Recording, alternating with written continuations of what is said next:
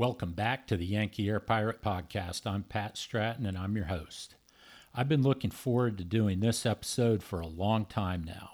Today's guest is Commander Paul Galante, United States Navy retired. Paul was shot down over Vietnam June 17, 1966, while flying his 97th combat mission.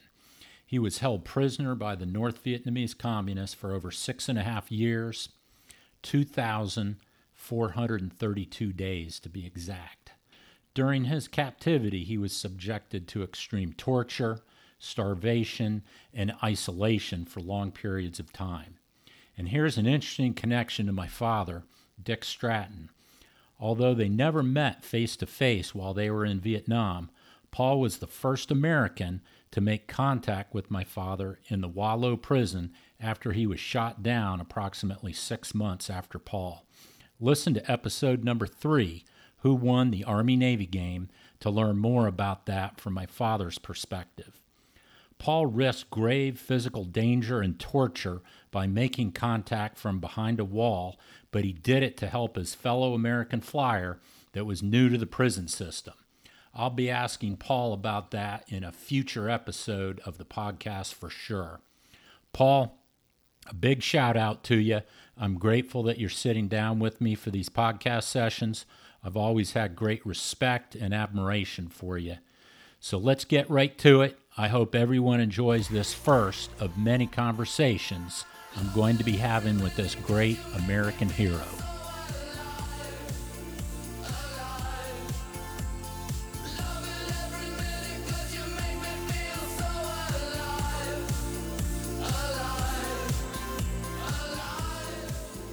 Paul, the first thing I, I want to ask you so, you are a 1962 Naval Academy graduate, but you came from an Army family. So, tell everybody a little bit about that and how that came to be. Why, why didn't you go to West Point?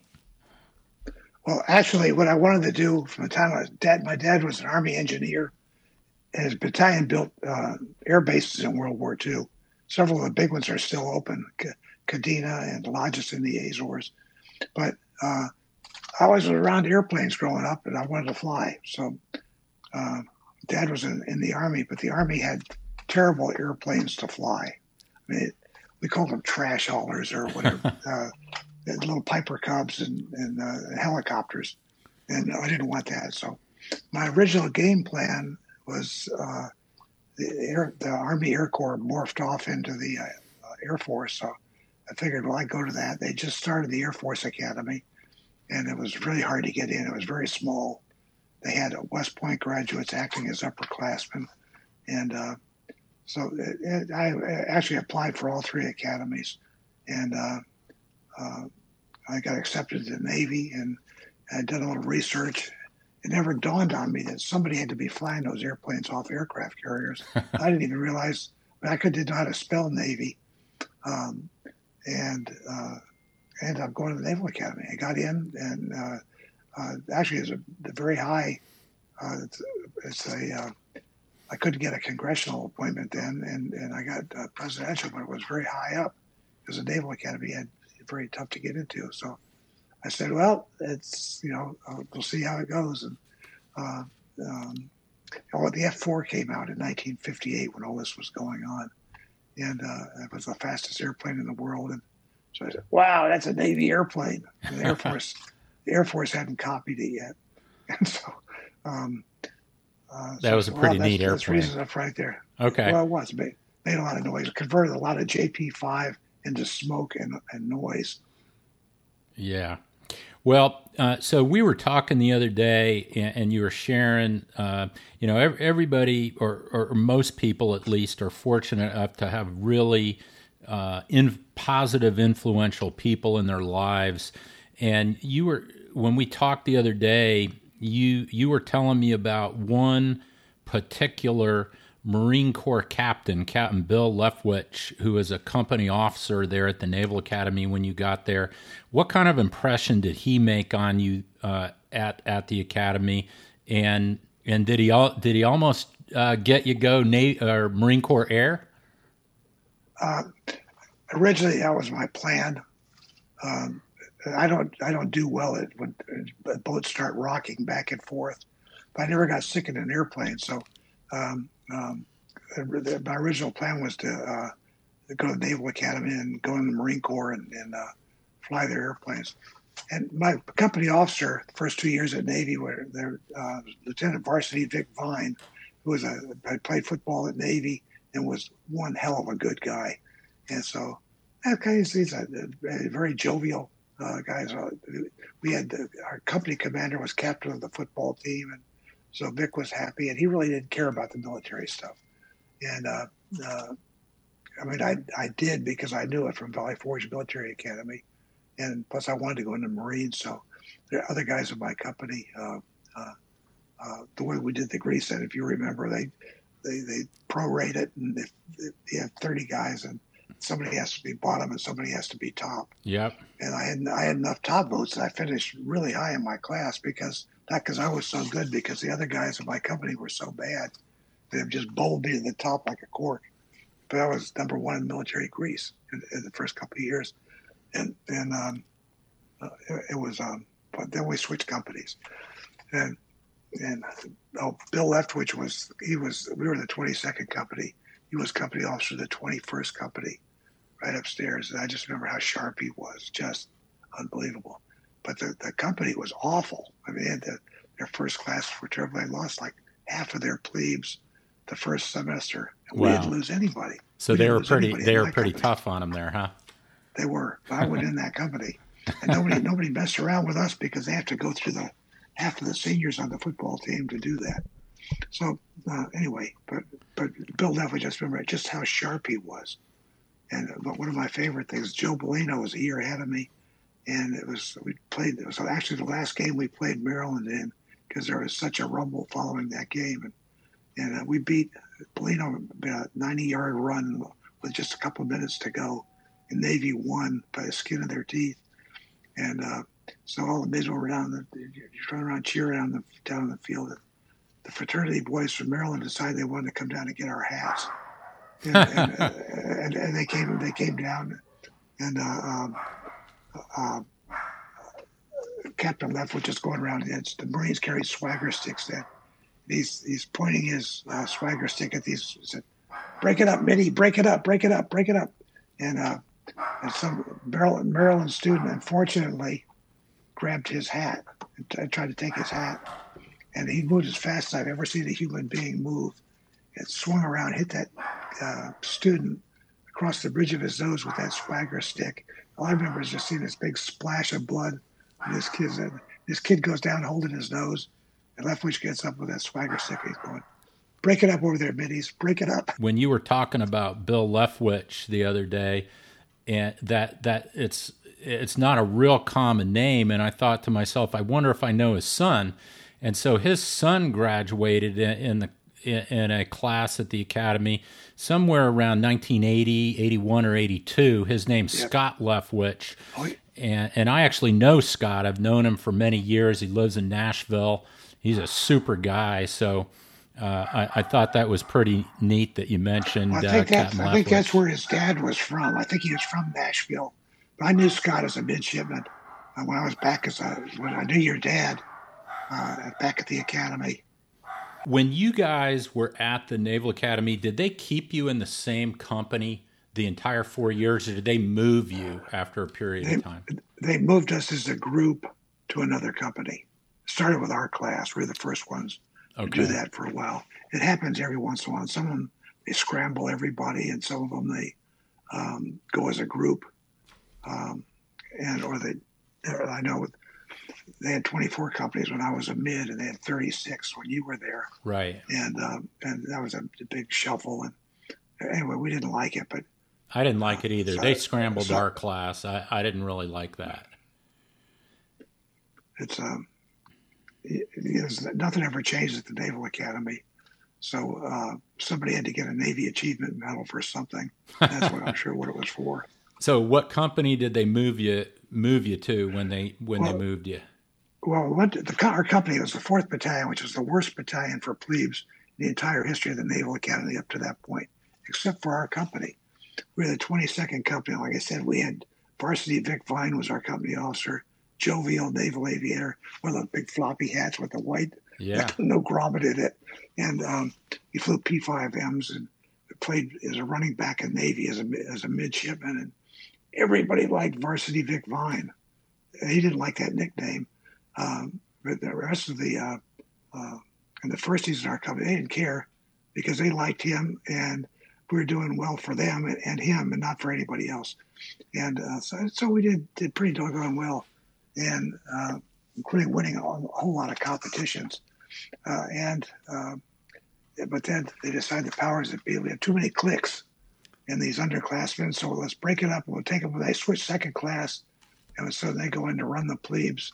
They'll be good for us. So, so off we went from the 22nd, the loose double deuce, to the 19th company, uh, company officer Captain Lane Buck Rogers, U.S. Marine Corps, who was actually a pretty funny guy. Um, uh, he was salty Sam when he was a midshipman, in a sort of an ironic sense of humor. But like all the Marines, he didn't tolerate. The only thing we didn't like to do in the 22nd Company was march. Everything else, we'd, we'd won all the all the professional competitions, except infantry drill and marching and all that stuff. And, and Buck Rogers is the only Marine in the 4th Battalion, which we moved into. The 19th Company he had a, he had a Navy battalion officer and three other Navy uh, lieutenants for company officers and, and uh, Captain Rogers. And in we come, the loosest uh, second class anywhere coming right out of the 22nd Company into this bastion of Marine training. and uh, after about two months, Captain Rogers called me in his office and said, Mr. Galante, these, I was a, a second class company commander. They said, these uh, underclass rooms are looking terrible. I said, yes, sir. said, what are we going to do about them? I said, what do about, you know, uh, they know how to clean but keep them clean. I said, no, no, no, no. You're a second class company. Commander. It's your responsibility to get them to square their rooms away. Really? That's what second class would do? We didn't do that at 22nd Company. Anyway, that lasted for another month. And I dropped 812 numbers. From, I went from number one to number 812 out of 860 in grease in one semester. And uh, I had to go see the commandant. He said, that, that, that's supposed to be grease was uh, the real name was military aptitude. He said that's not supposed to change. So we have never had anybody drop that far before. I had to go see our commandant then, and I said, "Well, Captain Rogers and I don't see eye to eye." There's a said, little well, change in expectations, I guess. Oh, yeah, it was. and uh, he said, "He said, have you learned anything from this?" He said, "Yeah, I've learned it. Um, uh, Captain Rogers wants something. I better do it." But it was too late by then. I was on my way out. And I yeah. discovered it was more fun being a, a 2PO and chasing girls and doing all that other sort of stuff that midshipmen like to do rather than being on the commandant's team. Yeah.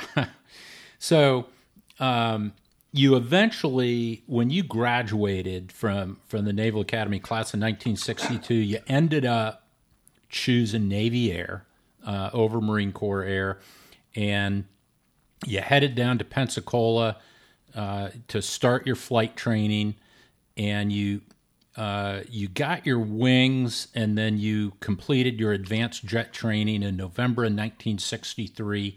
What did you do from there? Did you go straight to the fleet, or did you have a tour before that?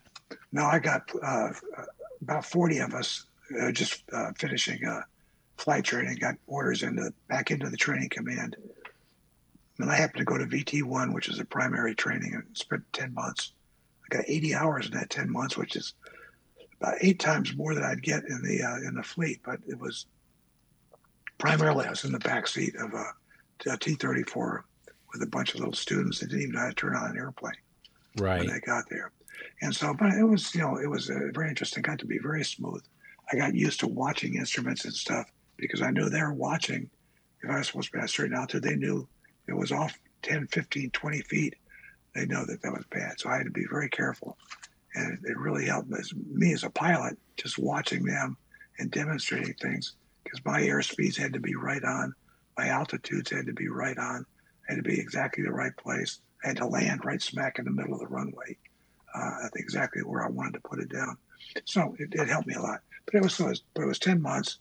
Um, uh, it, just just before I got my wings, Phyllis and I got married. She moved to Beeville for about three weeks till I got my wings. And so this was our first experience together. So uh, I was a flight instructor working about 15 hours a day, uh, but it was fun. We, we really had a good time. So you, then, you, uh, let, let me just ask you, I, I want to uh, finish up that thought there before you move forward. So you mentioned Phyllis, who of course is your wife. Uh, for everybody that's listening, uh, Phyllis Galante. Did you meet her at the Naval Academy and did you date her there? Did you meet her when you were in Pensacola? No, I met her way before that. We're both Army brass. I met her in Turkey, but uh, I wasn't dating. I mean, I was going to school at Valley Forge Military Academy, prep school, and um, she was one of the local uh, honeys. My mom was. The kiss of death was when your mother works for the school and your mother thinks the girl's really neat. It's the kiss of death. So um, I was doing other things that, that the graduate of a military school does, which is since I was the only kid my age uh, whose parents would let him drive in Turkey, uh, I was sort of king of the highway. And so I was having a whole lot of fun that year.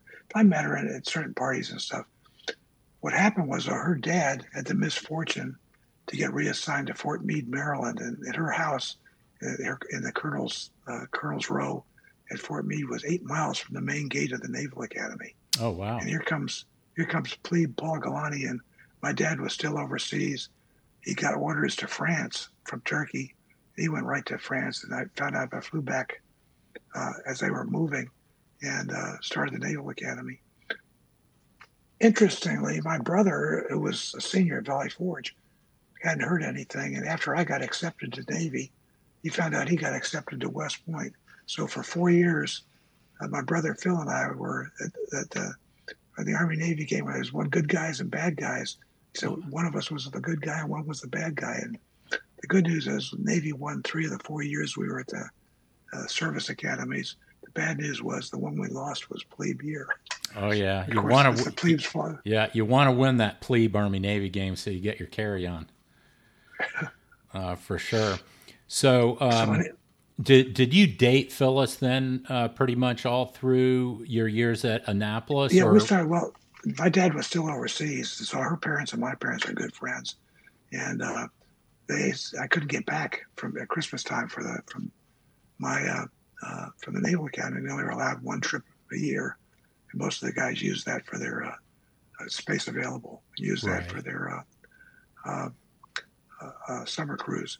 So I went. Um, anyway, her her mom and dad invited me to stay over at their house, and that was um, not realizing that was the kiss of death for their daughter. but, but, a lot of things transpired between the four years of the academy, and we dated uh, uh, uh at the end. Uh, after I got my wings, of course, she was still William and Mary, and um, so we had to postpone it after she graduated, which happened to coincide with me being in Navy flight training and so we got engaged and, and, uh, ended up having to uh, uh, uh, figure out a date where we could get time to do it because unlike the Air Force and Army and stuff like that, our classes were determined you went as fast as you could, and I was way ahead of the rest of my class. Figured I'd right. finish about about um, Labor Day, and that's a, at least that's a three day weekend. So we said we'll just do the, the wedding there and uh, um, uh, and go back off, finish up flight training. Right. And that worked. Yeah, you you really did finish up flight training quickly because you graduated in the spring of 1962 from the Naval Academy. You had completed advanced jet training by November of 63, so that's really quick. And then you spent the 10 months as a flight instructor uh, at Pensacola. So you got a lot of flight hours quick. I didn't. I didn't get to Pensacola for several months because I was TAD um, down at um, uh, uh, Little Creek, and I was oh, okay. stationed on an LST. Uh, at, uh, and I only only VIP I met there was uh, Admiral John McCain. Oh wow! Was head of, he was head of PHIBLANT then, and uh, he was coming by to inspect this boat I was on, the USS DeSoto County. And since nobody else on that, uh, I mean, they, this is the Gator and Navy back when I mean, the grungiest uh, uh, uh, jeans that the, uh, the sailors are wearing, the, those coverall blue blue coveralls, and the, uh, the, the uniforms are messy. And it's a World War II LST, and uh, but anyway, they, they didn't know what a sword was, and so I got to be in charge of the troops for welcome the admiral aboard. And he thought that was pretty sharp, and so but that went from there to Pensacola, and was zipping around through flight training and didn't have any, any snags along the way, and um, um, got orders back to primary, which was a good deal for a newly married guy because it was least shore duty for that whole year. Right. And uh, um, of course, we had a big crunch then. The Vietnam was just gearing up, and we needed naval aviators like crazy. So we're flying uh, three and four and five hops a day with students. Yeah. So that that, that I, I was going to ask you about that also. So the entire time you were in flight training and then as an instructor pilot, did you know when you finished you were going to be going to an uh, to a fleet squadron Oh, and yeah, I heading, knew which heading squadron. over to Vietnam probably? I knew what squadron it was going to be. We got that, Okay. found that out in September or so, and finished up there. I had to, I had to be down in uh, um, uh, refresher training in the in January, or not refresher training, but um, uh, yeah, what was it? To- refresher training in Navy jets, and then went out to Lemoore to finish. Okay. Uh, and I got out there in January, but um, that uh, whole time was it was um, uh, was, it was wonderful, and I didn't want A4s at that. I wanted A4s, but my three we had three different airplanes we could fly out of the training command in: the F4, which everybody wanted, the F8, which everybody wanted, and the A4, which is a, a neat little jet, but we wanted these things that made noise and went fast, and uh, so he promised me anything I get for being plowed back. I get anything I wanted. Well, my first choice in fighters was F4s out of Miramar. First choice of uh, second choice was F8s out of Miramar, and third choice was A4s out of uh, uh, Oceana and or Jacksonville. But it was East Coast A4s because that's where Phyllis was, and so uh, and she had family there. Well. Um, long story short, I got the six. I had six choices. I got the six. He kept saying, "Oh, you're going to get first choice." But it's absolutely the best thing that ever happened. I really enjoyed the A4. We had more fun, you know, flying over the Sierras and going over the top inverted, buzzing the tourists, Right. looking out over the overpasses and chasing uh, Mustangs all over the Nevada desert on the way to Fallon. It was just a great time. I'm really glad I got A4s. So when you completed when you completed your tour as a flight instructor and you're finishing up in Pensacola, you're getting ready to report out to VA 216 in Lemoore, California. Had you ever flown the A4 at that point, or did you have to get trained in it uh, before you I the only only jet I'd ever flown was a turboprop airliner going down to uh, uh, uh, Houston for our uh, honeymoon, our two day honeymoon. I'd never been in a jet before, and uh, we didn't? Oh have. wow! I was uh, on the plebe detail at the academy, second class year, so I didn't go through aviation summer. But I figured I knew what, I knew a lot about it already. I knew all the planes. I'd known them since I was a little kid, and uh, so I didn't think that was a big deal. But my first jet ride was in a T two in uh, Meridian, Mississippi, in, uh, in basic jet. Okay, and is that where you did the advanced jet training there? Uh, that basic jet. Or That basic I went from. T T thirty fours and VT one at Pen- Saufley Field, Pensacola, then um, basic jet at Meridian, Mississippi, a brand new brand new base for the t- at the time, and then finished that. And then went on to Corpus Christi um, for advanced jet, and then- we got spread out to two jet bases. Uh, I went to end up at B- Beeville, Texas. Okay. Well, so once you get out get out to Lemoore, California, uh, and you join uh, VA two sixteen, um, what were you all doing back then before you left in November of nineteen sixty five? The uh, VA two sixteen uh, deployed on the USS Hancock in November of 1965 to Vietnam. So, what what did you spend that year doing with VA Oh, 216? Well, I went to the RAG at Lemoore at VA 125 to train the, the two syllabus, one with the, the, the guys with lots of hours, second tour, and then one with the nuggets. I was in that category, even though I had 1,800 hours. And uh, so I really ripped that program apart. But I was going to VA 216 anyway. and uh, I got orders to VA 216 in October of 65, but after going through the RAG, so I knew I was going to that squadron. So they were around. They got back. They were out at sea. Uh, the, uh, that it wasn't the Gulf of Tonkin, but it was the next iteration of the war starting up. So these guys had a combat cruise when they came back. But anyway, so the Trent, but the squadron came back from the cruise at their hostile fire pay party. So I got to hear all these great stories. But they came back about the same time I was finishing the RAG, and then I just joined the squadron. Spent a lot of time doing uh, squadron duty officer and um, stuff like that. But it was a, it's a good time. The squadron wasn't doing much. Right. I got a, had a very busy division, aircraft division, which had five shops that took care of the airplanes, and uh, uh, it was a good learning experience for me. But then we started flying the same kind of flights we were flying in the RAG, except I had all these combat veterans for role models. Right. It, it was a good time. Good time. But before, before you actually deployed and started uh, your trip overseas to end up in Vietnam, did you do any shorter deployments uh, on an aircraft carrier offshore off the coast of California, maybe? So we had several short short cruises. The, the, carrier had to keep going back out anyway. They had about a week off or 10 days off, and they had to go out to CarQual. All the, West Coast squadrons were in the RAG. And, um, and so, but we were we were going around doing the same thing we were doing in the RAG, except a, a lot more professional. You know, we did the, the sand blower, the low level uh, flights uh, in the RAG. It was like 500 feet, and we got the squadron, it's like 100. We were flying, uh, really doing some low stuff, some fun stuff. Um, we're doing things we didn't do in the RAG, like go up over the Rockies like that and roll over the top of them, and come down the backside, and buzz the tourists that on these overlooks right. up in Yosemite, and chase chase the wild horses across the desert. Uh, it was really, really, really a fun time, good time working up. And then um, it was going great until my skipper called all the wives in.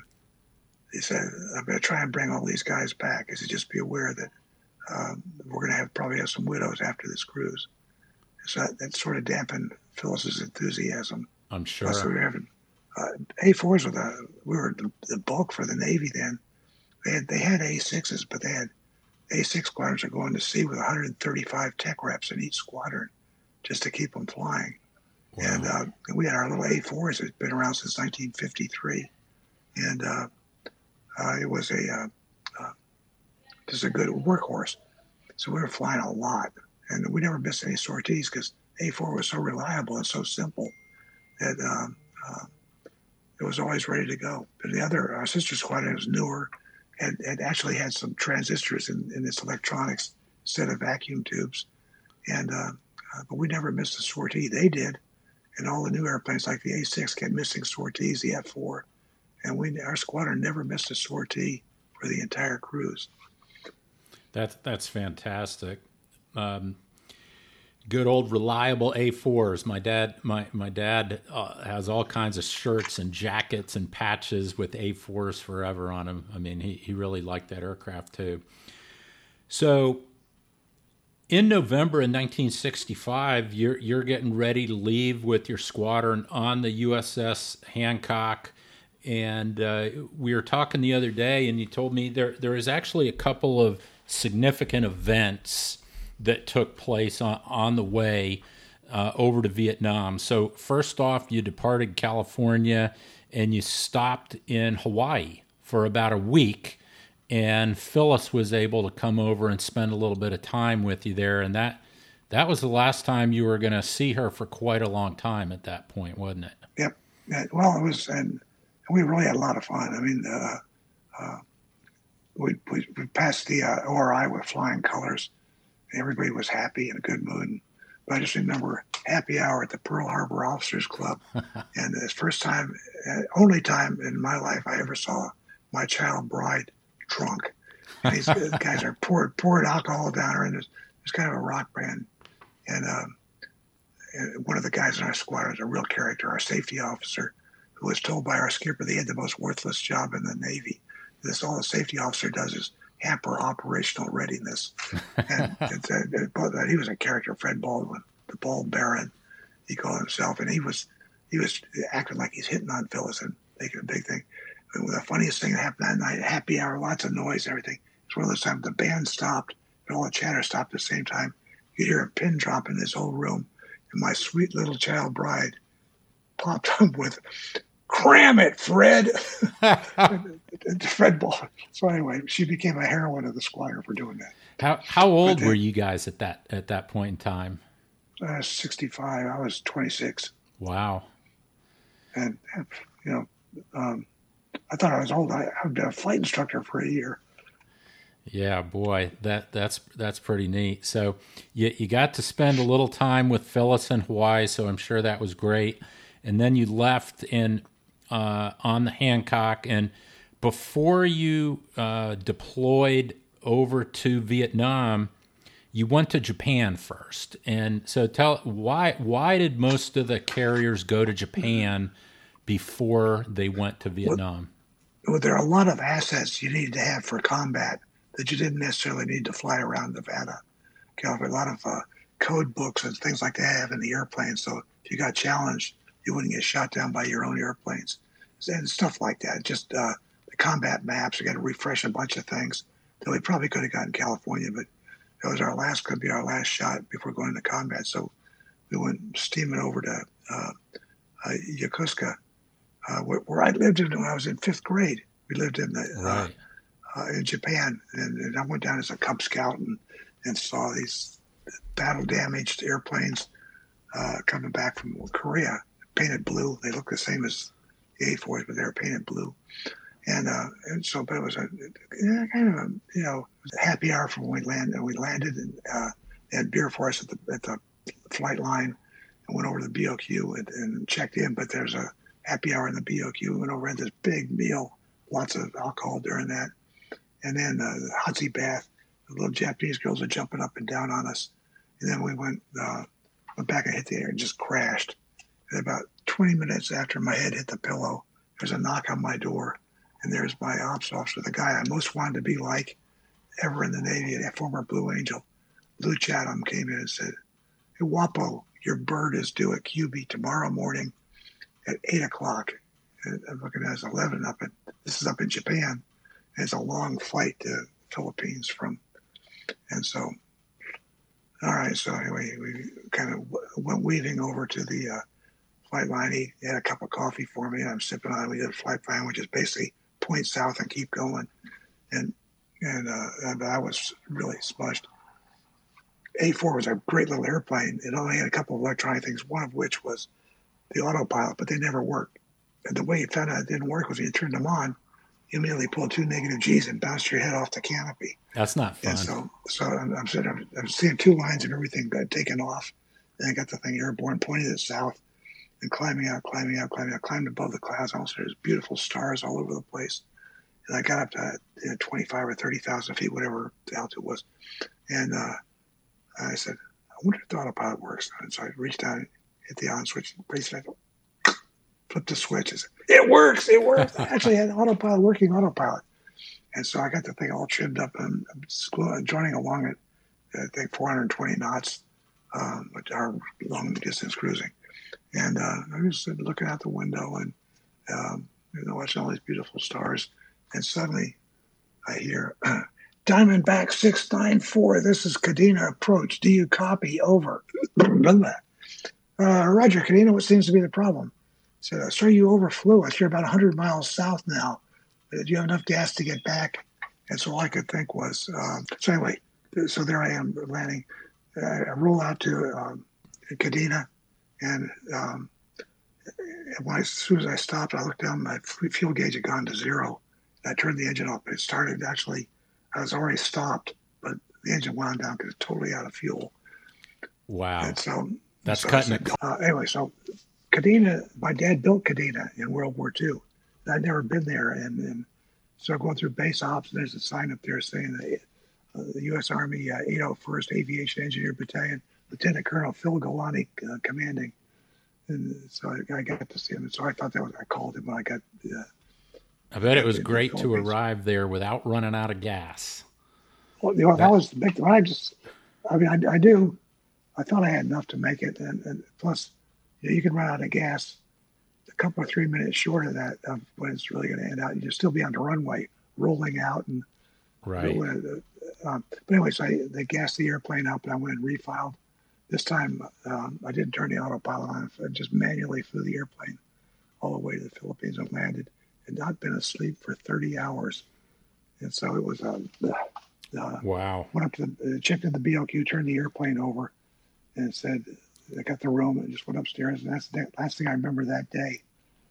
And then late at night, um, uh, it was a, a, good time. So anyway, I got I picked up an airplane in the morning.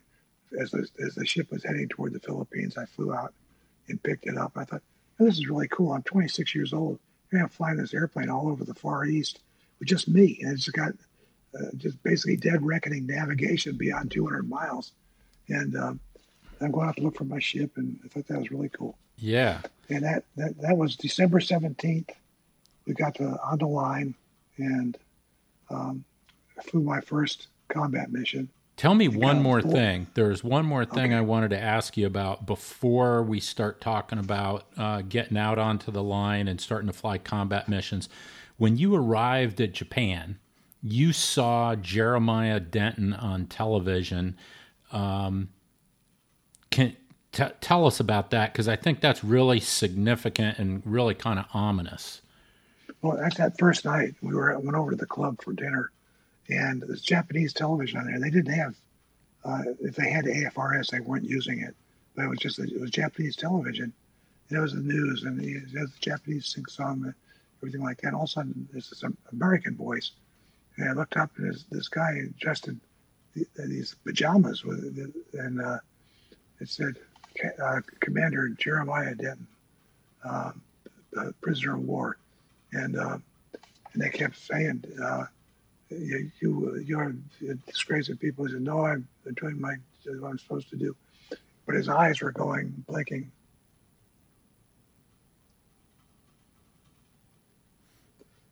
T O R T. Yeah, and, and did you did you realize that when you saw his eyes blinking, was it done in such a way that you that you thought something was odd about what? Oh yeah, well, because because he was talking like this while his eyes were making these very exaggerated things, and uh, uh, obviously he, he would, didn't want to be there, and he just right. he kept saying, "Yeah, I'm here to do but whatever my government wants me to do," and blah blah. Just was the party line just perfect. But uh, it occurred to me that something's wrong there. I said that that's not the way uh, uh, uh naval commanders. He was an acting skipper of his squadron when he was shot down, and he was. Uh, um, uh, that's not the way people talked. We said something's wrong, and, and I just remember my squadron commander knew him and said, uh, he said "Jerry's a tough guy." And they knew Stockdale was down also, and and so they're tough guys. They'll they'll give them fits. I yeah. just remember watching that thinking, yeah, those guys never knew they were going to be doing that when they were out there flying. Yeah. So Jeremiah Denton, he was blinking torture, um, and and you realize that then, and, and, you were in the club watching that with a bunch of the other pilots from your squadron. So that that must have been a pretty sobering sight to see as as you guys prepared to go online yourselves. Well, it, it, should have been, but it really wasn't because it's you know there's a thing called the breaks of Navy Air, which your dad knows full well, and it's the, the right stuff. The movie Tom Wolfe captured, captured naval aviation perfectly, where these guys are all at the funeral of one of the other test pilots of the, the astronauts, and they're at Pax River, and they've all got their uh, hats over their head and, and like I said, old Joe was a good guy, but he just didn't have the right stuff. Right the North Vietnamese didn't realize it, but by capturing all these naval aviators, they had captured the biggest bunch of optimists in the history of the world. Because every single one of those guys uh, uh, in, in, flight training, a young lieutenant was up there saying, uh, Everybody look to your left, and we all looked to our left. He said, Everybody look to your right, and we all looked to our right. He said, One of the three of you is not going to be around in five years. But you never every think it's going to be you, right? every single guy in that room was wondering which one of the other two guys it was going to be. Yeah. Yeah, that that's about right. That that's exactly how my dad describes it as well. So when when you get online and um, you you were telling me the other day the first station you went to it wasn't actually Yankee Station. There was there was one area off Vietnam you went before Yankee Station. Yeah, we had three carriers online at any one time. And Dixie Station was south of the DMZ in South Vietnam with our ally, and then there were two carriers up at Yankee Station up north. And um, the reason was we flew at, at night up north. We didn't fly at night during in South Vietnam because there were too many friendlies down there. And at night, if you had an accident, it's tough. But uh, so we said it's yeah. Uh, uh, so we uh, uh, we started off in, in Dixie Station, and it was um, just like flying on the range, except we had a FAC, an Army Army or Marine FAC, telling us where to drop and mark it with smoke, and we just dropped our bombs there. Right. We, we took off. We didn't know where we were going, and we just had to log in, and we went wherever they needed us, and which is different from this uh, no, north where every target was planned, and Yeah. they um, um, um, it was a, a lot scarier. We had very few losses down south, um, Yeah. and the ones down south were mostly pilot error. Well, I, I want to ask you a couple of questions about about some of your missions. So uh, the the mission that you were actually shot down on, I, I know you've got very vivid memories of that, and we'll talk. I'd like to talk about that in a minute. But so your very first combat mission, do you remember much about that? Did, does there anything stand out, or do most of the missions all kind of blend together? No, no, we flew together as a, as a, a division, four of us, same guys most of the time. They did different times that somebody had to watch or something. You have to rotate it. But uh, the same four guys on that first mission were with me when I got shot down six months later. And um, but the first mission we went out as a FAC, and there was a machine gun down there shooting at us. You could see the tracers coming up in the woods, and the FAC shot a smoke rocket into it. Uh, I said, "Okay, put your bombs down there." And you, you see the bullets coming out. Like, oh yeah, sure. So we went in and we had uh, um, we were dri- dropping 250 pound bombs, which are tiny little things, with a 30 inch fuse extension, daisy cutters, and jumped in. My first bomb went right down through the trees, and the, the daisy cutter hit right where that machine gun was, and it was a big flash, and then nothing, no more fire down there. So We you took care of the dropping took care of the problem. yeah, and the, the guys that got landed again, he said, "Boy, you just killed somebody." I didn't think of it that way. It just there was a target, and I hit it. Yeah. And uh, but that was my first mission. And then, and then we had 95 and a half more missions, and then the last mission was uh, Yeah. So did you you were actually shot down on your 97th mission. So how how many trips to Yankee Station did that did you fly all of those missions uh, one time on the line or did you come onto the line for a period of time go offline for some R&R and then come back how did that, how did that all work you know, we the, the carriers rotated, and, and we usually come out and we go to uh, Yankee, uh, the Dixie Station. Then we go up to the southern uh, Yankee Station with the southern provinces of North Vietnam, and then the last one was Hanoi, Haiphong, and all the really high flak areas. And uh, we all, you know, just the rotation just went. You went wherever you were supposed to go, and um, uh, so then we, we just did a lot of missions after that. I, I got actually got hit uh, several times before, but just put a hole in the airplane. right And I came back, and, and my guys would patch it up.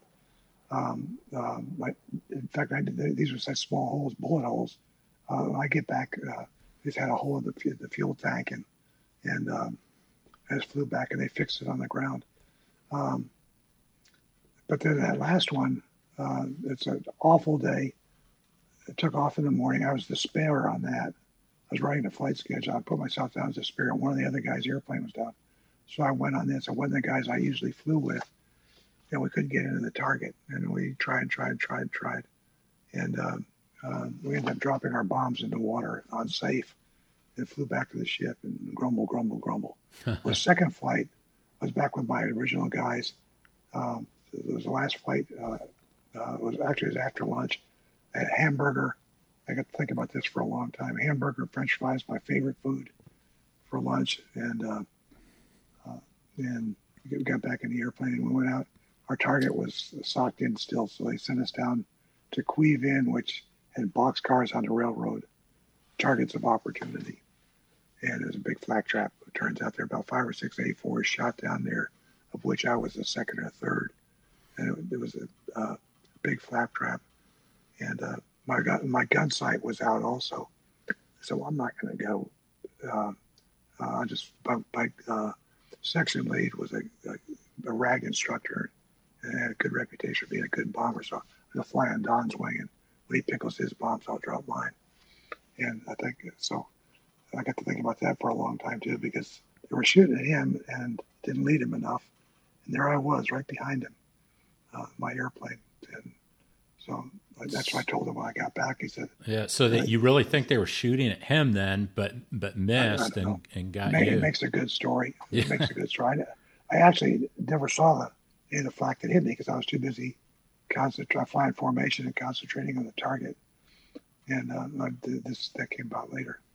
But anyway, uh, so there I was coming down. It was like Charlie Plumb said in one of his books. He said, uh, um, all, the red lights came on in my cockpit at once. Then all the lights went out, no electricity at all. Um, then both hydraulic pumps went down to zero, and um, and I knew that wasn't long. And pretty soon it started to roll. I, I tried to be a breakout control, but the controls were locked. So the A4 you could disconnect the hydraulics, and I knew this was a bad a bad aileron. I pulled it anyway. It wrapped up really tight. I think the tail blew off the airplane and that's when I got to join the Hanoi Skydiving Club. Yeah. So when that happened to you, how far? So, uh, by the way, so this is June seventeenth, nineteen sixty-six, uh, the the day you got shot down. And when when this happened to you, how far from the coastline were you? Was there any hope that you'd be picked up by a rescue craft or anything at that point? Well, there was. The target was right. I mean, just past the beach into the trees. Um, after the, the, the, beach line. I got the, the, airplane up and got the uh, um, pointed out to sea, and actually got out over the water. But the only mission I flew up there that I'm aware of had a 30 knot sea breeze blowing. So usually blowing from the land out to the water, and uh, this one was blowing the other way.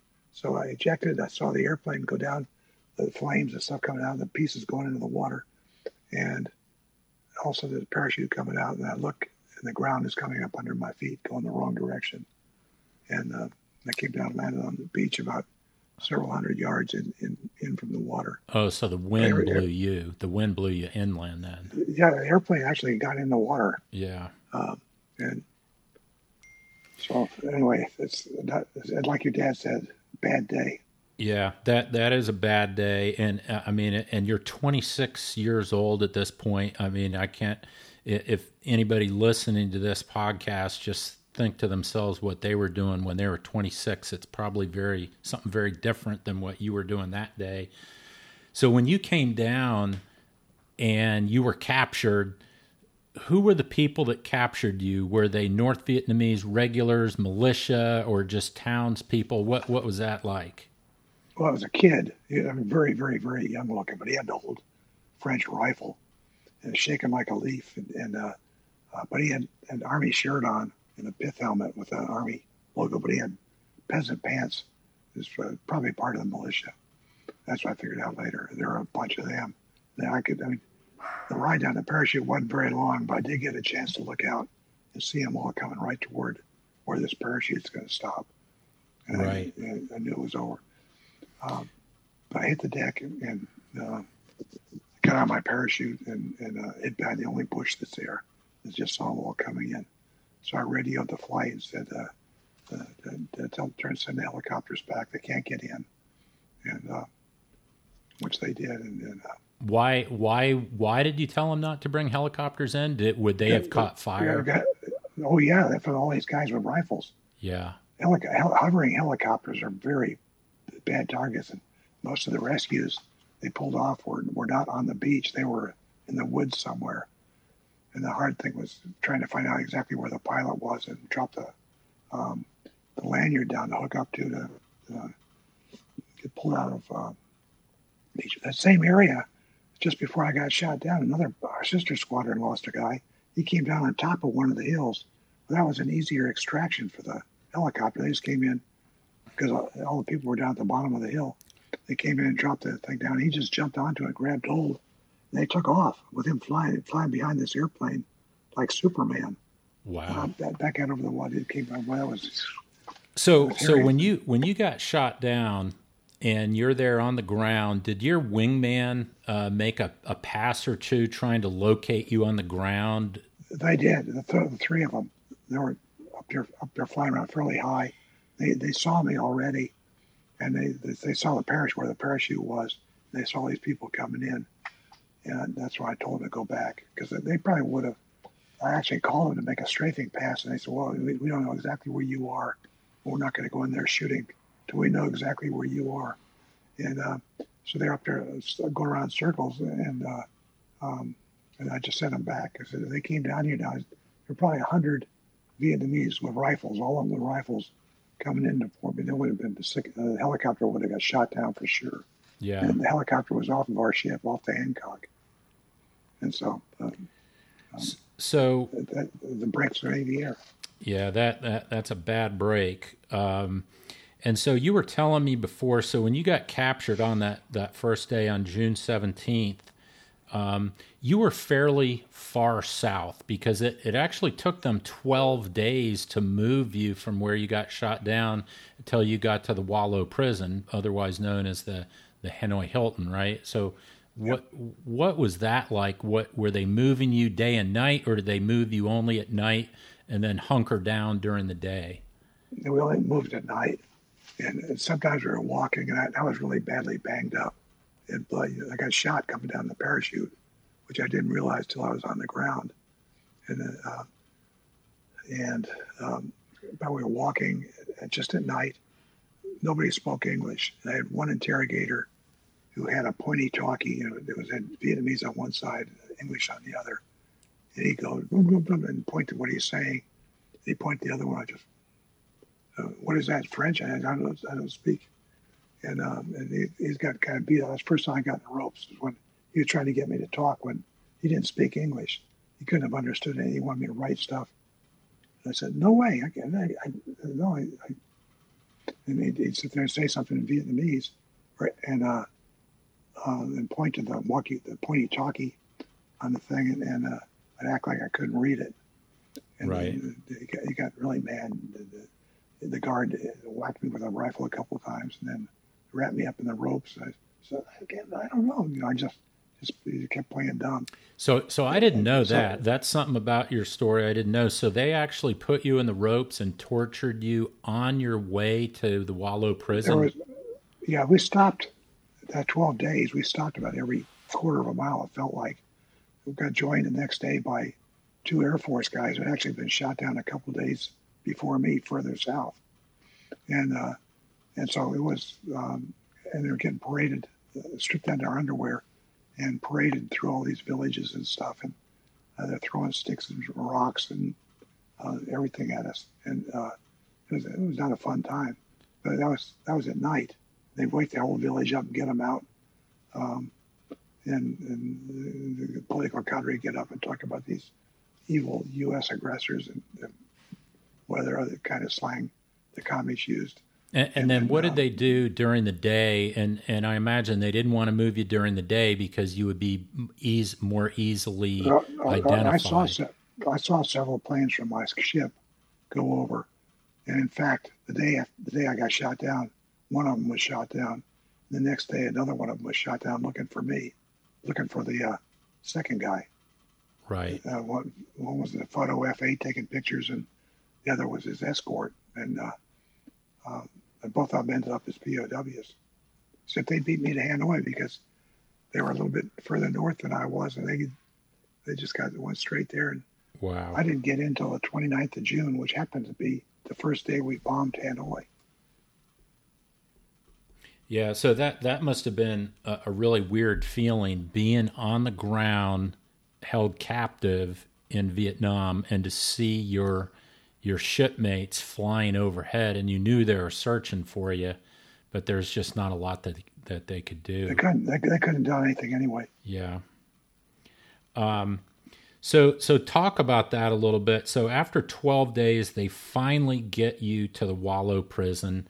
They where what section of the prison is there a particular section that they put you in when you first got Yeah, there? Well, the, the first section I did for new guys, have the place called New Guy Village, but there are already POWs in that one.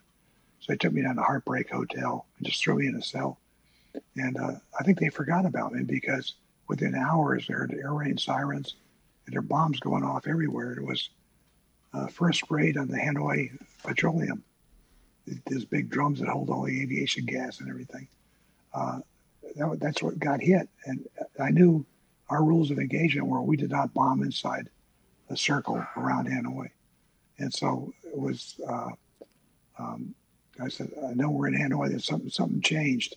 And they, they're going crazy in the, this big PA system they have all over Hanoi where they, they're yelling and they usually use it for calisthenics for all the, all those happy uh, uh, communists to get out and exercise for their Uncle Ho.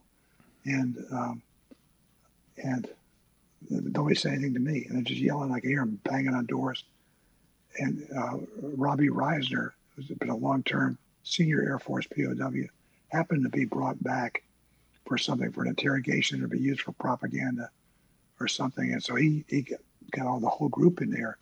And uh, we went through and said our names and stuff like that. And I knew two of the guys were from the Hancock, Len Eastman, who I ended up living with for a little while after the Hanoi March, and and uh, and uh, Cole Black, both of them F-8 pilots. One's a photo guy, and the other was a, his escort. And said, that's like old home week. And Ted Kopfman was there, who was a neighbor of mine at Lemoore.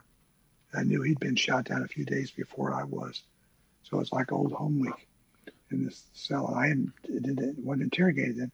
I think they were up to their rear ends in interrogations. Plus, Hanoi had just been bombed, and so they're trying to decide whether they're going to shoot us or what, what the, any change to do. So they didn't do anything with me for about three days, and I, by the time I was dying of thirst and uh, uh, hungry, and and so I looked up and said the English portion said, "If need in need of anything, say pow cow to the guard." So I, I probably pronounced it Bayokao or something. P A O C A O, and um, he came. He looked surprised when he opened the door. He, he even you know, and started slapping me around a little bit. Made me sit down. He yelled. Pretty soon, a couple of officers came in, wanted to know who I was and whatever. I thought that was a little late to be asking. And I went through four days of really rough stuff. Ended up in getting a set of pajamas. They were brown, blood-stained, filthy, and um, uh, and I know it had the word on it 231, TU 31. Well, I knew that Vietnam was a French colony.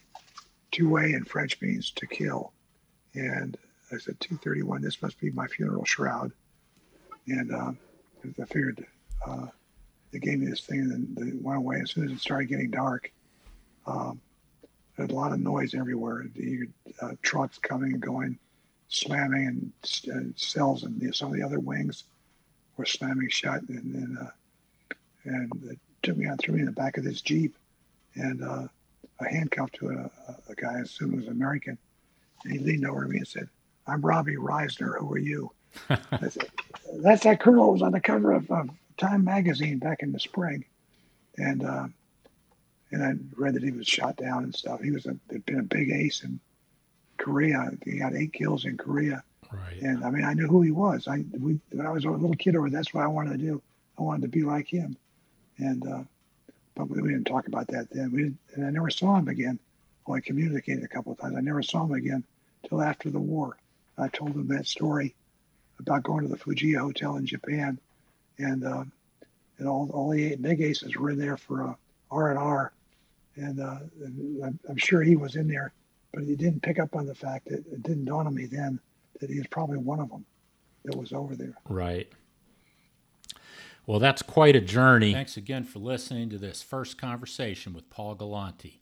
Be sure to look for new episodes with Paul coming out soon.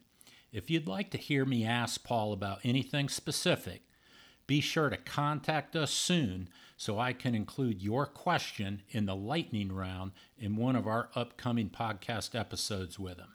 You can contact us with questions or feedback by emailing us at theyankeeairpirate at gmail.com.